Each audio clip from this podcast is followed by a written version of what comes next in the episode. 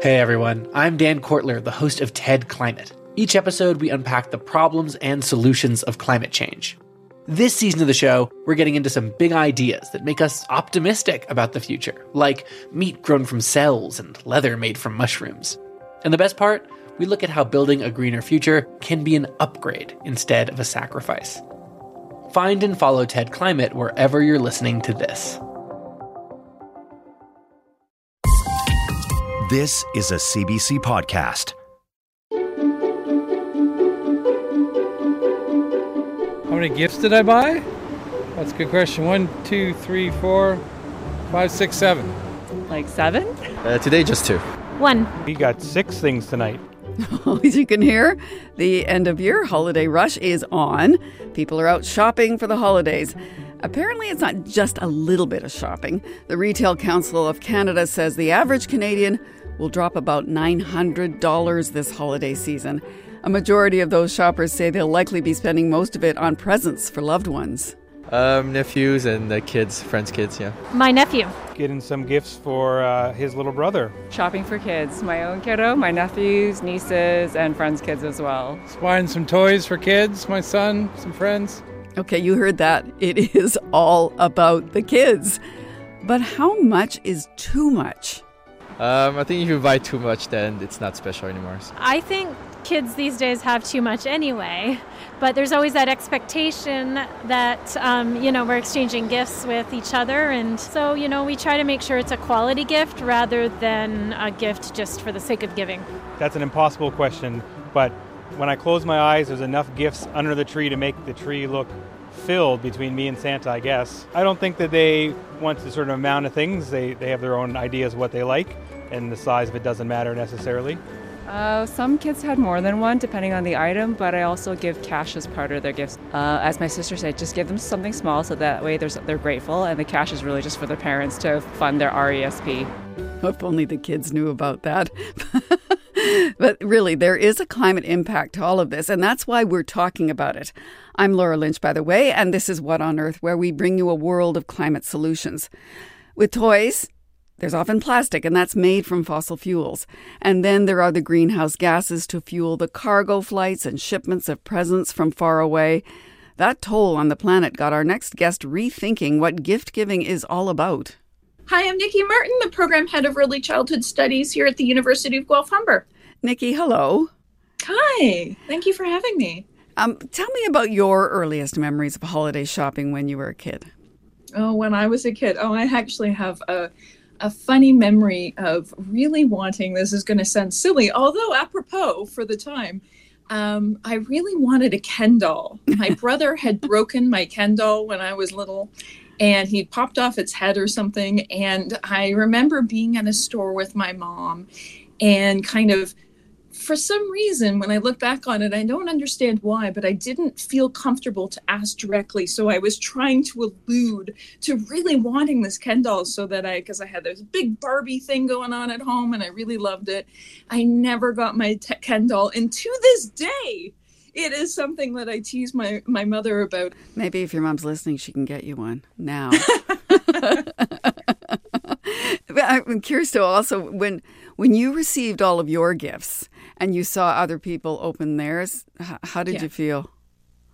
Yeah, it was an interesting. So in my house when I was young, um, gifts were often equated with love, and so there was this big gift, this idea of gift giving, and there was an abundance, and it almost I remember feeling like it was almost too much. It was like sifting through the stuff to uh, and and things then where it didn't feel as special as I think that they needed to. I love giving gifts now far more than I do receiving them. I love see, getting that right gift and seeing somebody's eyes open and and the excitement of them feeling seen and really feeling loved by and known by that experience. Yeah, it's interesting. In my family, it was one gift at a time, and the focus was on the person receiving the gift. So there's an interesting way to look at the, how these things, Yeah. how these practices play out. Uh, but it's also a question of, of values and practices. Do they get passed along from generation to generation?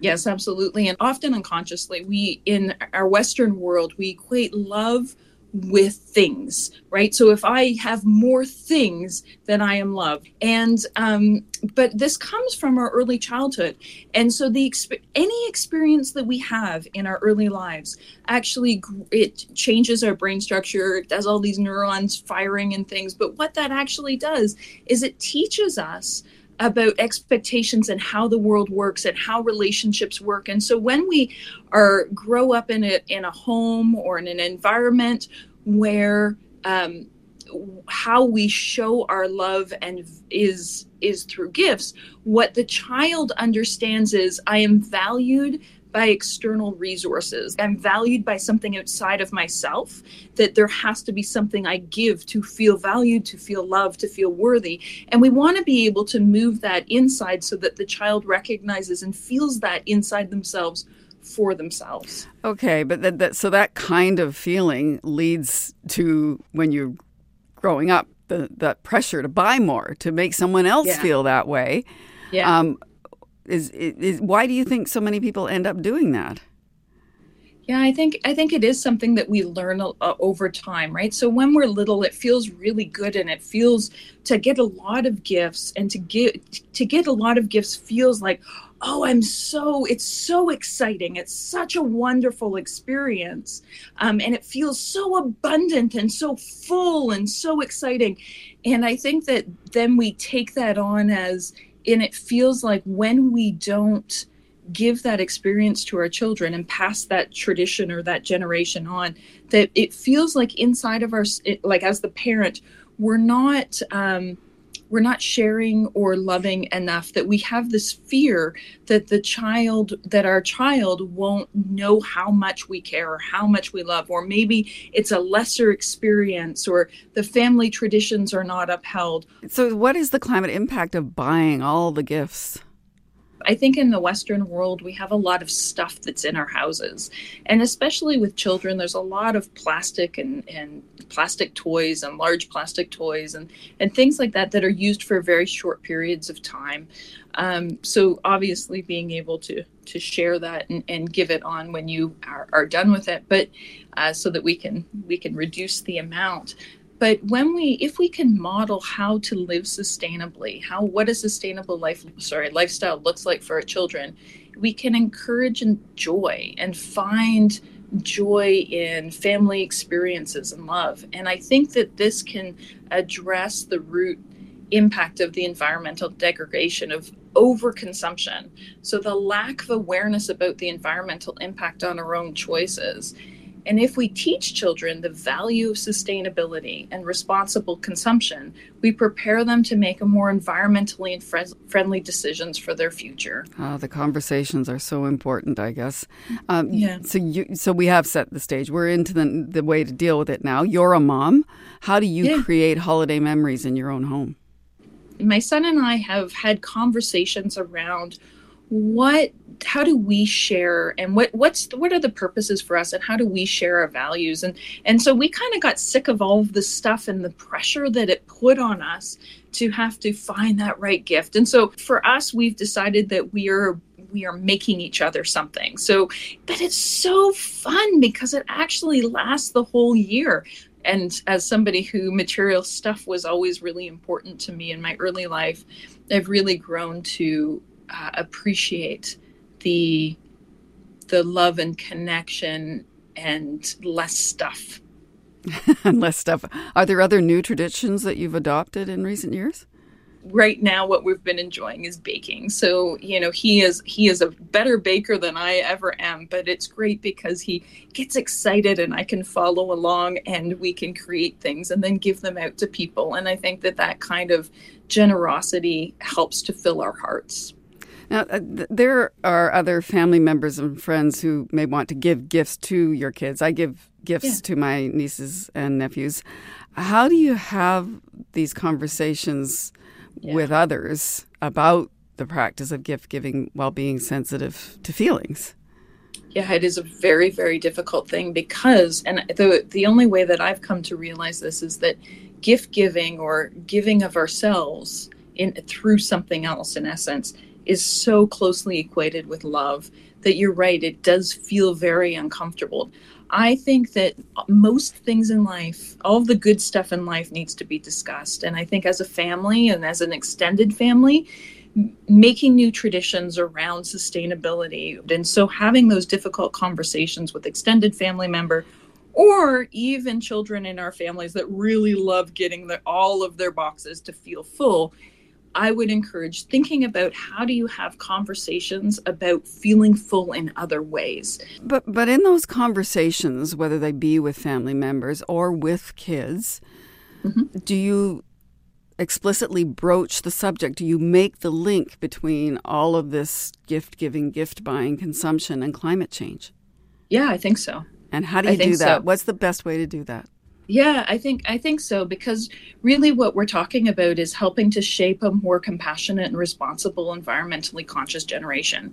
And I think the world needs us. I think talking about that connection that we have to we have a connection to ourselves but we have a connection to everything around us we have a connection to the world we have a connection to the birds that fly and the squirrels that run around and, and um, and the air that we breathe and the sunlight. We have a connection to all of that. And I think perhaps it's about talking about that explicitly so that it's not about our individual needs but about how we come together for a shared experience in in the world and i think that that's when we look at it from a sustainability lens it's about what do we really want and and being able to provide that.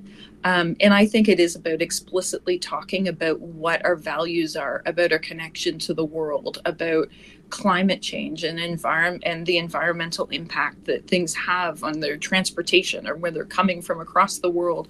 All of those things uh, and there's so many resources online to be able to make it into an interesting conversation.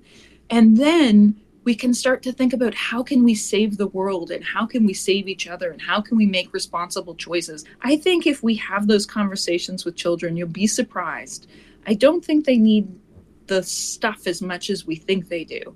I think that they need the love and the connection because that is what makes us quintessentially human. Nikki Martin, I wish you happy holidays and thank you. Thank you. So, are you doing the same thing that Nikki's doing? Are you thinking about how you're giving, what you're giving because of climate change? We would love to hear from you. Send us an email, earth at cbc.ca. Paper or plastic? Oh, I forgot my own bags. Um, plastic. No, wait, paper. Hang on, which one's better? I don't know. Don't stress, Neil. The podcast Living Planet is here to help. We know you want to do what's right for the planet, but you're busy and you have to make a thousand small decisions every day. So we endeavor to answer what's better? Cotton or polyester? Tea or coffee? For answers to these environmental conundrums and your questions, subscribe to Living Planet wherever you listen to podcasts.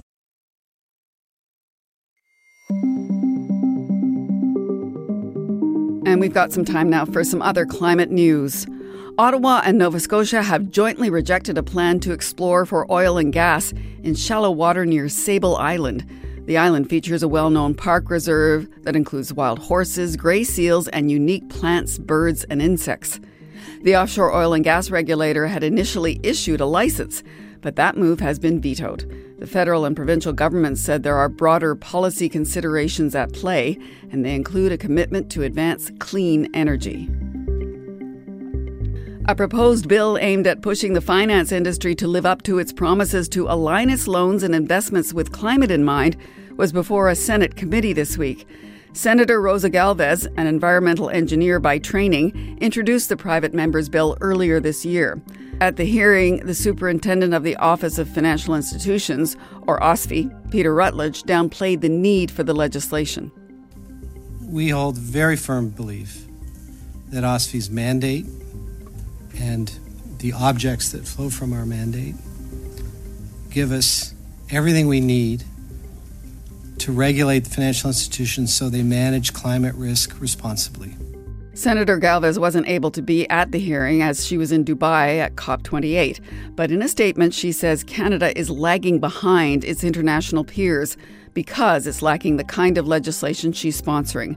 She also notes that Canada's Commissioner for Environment and Sustainable Development says the current OSFI approach isn't sufficient.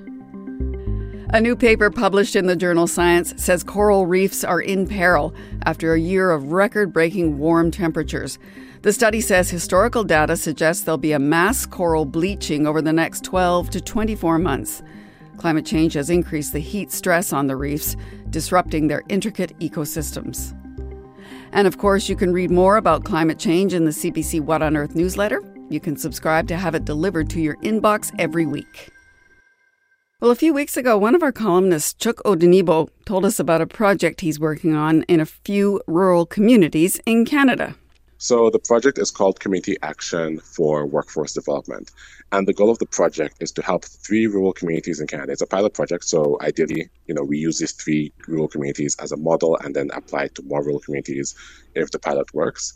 But the idea is to support three rural communities in an economic transition towards a clean economy so that they can become more climate resilient. And then, as part of the project, we are targeting mainly marginalized peoples, um, recognizing that marginalization can happen because of race, language, um, immigration status, um, accent, uh, gender, all that stuff. Recognizing that when you're able to support the most marginalized in society, you support the entire society in moving forward. That conversation prompted a listener to share her own story of climate activism with us. My name is Rebecca Blyvoot. Rebecca lives in Windsor, New Brunswick. That's about an hour and a half's drive northwest of Fredericton. And this is how she describes the place. It's pretty rural. I've never seen so many unpaved roads. Fun fact Rebecca and her husband used to live in Windsor, Ontario. They moved to their New Brunswick home five years ago because they wanted to live closer to nature and to grow their own food, all while running their Braille publishing company from their home. I don't see um, disabled people uh, represented in the fight against climate change very much, and I kind of think what we're doing is is pretty neat on a, a sort of a micro activism level Rebecca is blind, and it was an adjustment at first moving from a city to a 10 acre farm. As a, a blind person, honestly, I couldn't really have told you what a carrot top looked like. I couldn't have um, told you the difference between what a chicken egg feels like and a turkey egg and a duck egg, for example, or the difference between milking a goat and milking a cow. What does a piglet feel like? you know to, to actually pick one up in your in your hands and and and have it you know kind of squirming around in your hands is it's really kind of a wonderful thing it, it adds to uh, a person's sense of the world and um, you know tackling a heifer to try and put a, a halter on her is so much fun rebecca says the more people can get their hands in the dirt the more connected they may feel to the earth i guess every time i'm out in the barn or i'm you know picking up chicken eggs or mucking out a a stall, I think I, I want to see more vision impaired people in a position where they can do this kind of stuff because it's so satisfying. I don't have to go to the supermarket to buy my milk, my eggs. You know, I've, I've been spending the last couple weeks canning the stuff that I've been producing in my garden. Um, this is, I think this is huge. I think this is really significant. Now, remember what she said earlier about unpaved roads. Despite their best efforts to use their car less, sometimes it's just not possible. Our mailbox is about five kilometers away. So, um, one of the things we did quite recently is we, we got a horse and buggy so that we could do some of the really local things without having to, to drive the car. That hasn't necessarily worked out all the time. I have to tell you, we we don't always take the horse and buggy because it takes about an hour to get eight kilometers. so it's a it's a bit of a, an undertaking. But um, we wanted to have options instead of using the car for local things, and we really try to drive as infrequently as we possibly can to reduce our little carbon footprint. Rebecca knows that not all visually impaired people can do what she does. She also says it's not easy to fight the good fight, whether you have a disability or not. I don't know that climate change is an easy sell in rural uh, communities necessarily. We're surrounded here by big agriculture, big lumber, um, you know, powerful companies doing bad things to the environment and not really taking into account the struggle to mitigate climate change. And uh, you know, I, you can sometimes feel like your own little efforts are are pretty invisible. Still, she says she hopes what she calls her own little efforts will make a difference. You know, activism can happen on all sorts of different levels, and, and where it really has to start is in your own backyard, right? It's hard work. Anybody who does this kind of thing, because, you know, trying to run a business and run a farm full time as a as as a sighted person, let alone as a as a person with a disability, it's hard work. It's a lot of hours. Um, so I don't know. I just figured that if if I'm sharing my story, maybe other people will say, "Well, hey, I mean, yeah, she's right. Uh, you know, even even me, little me, can do something."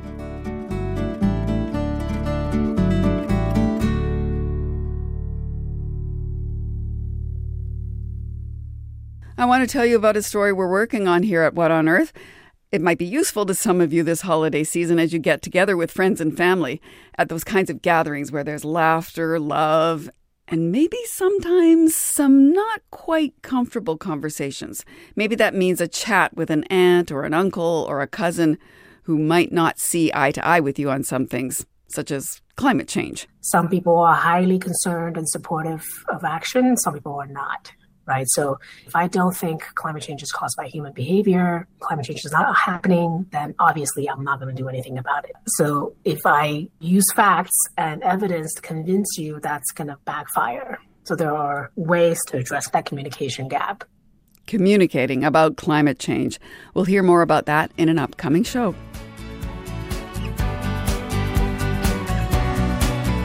All right, I'll leave you thinking about all of that. Communications at Christmas time, an important topic.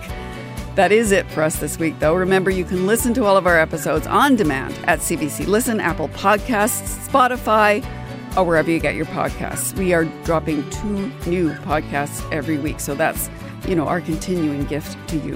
And while you're there, leave us a review. Better yet, Tell a friend about us, get them to listen in, and they can tell two friends, and so on, and so on. That's all for now.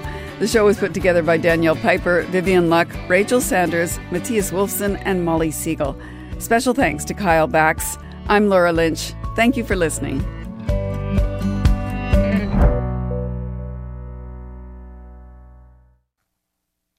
For more CBC podcasts, go to cbc.ca slash podcasts.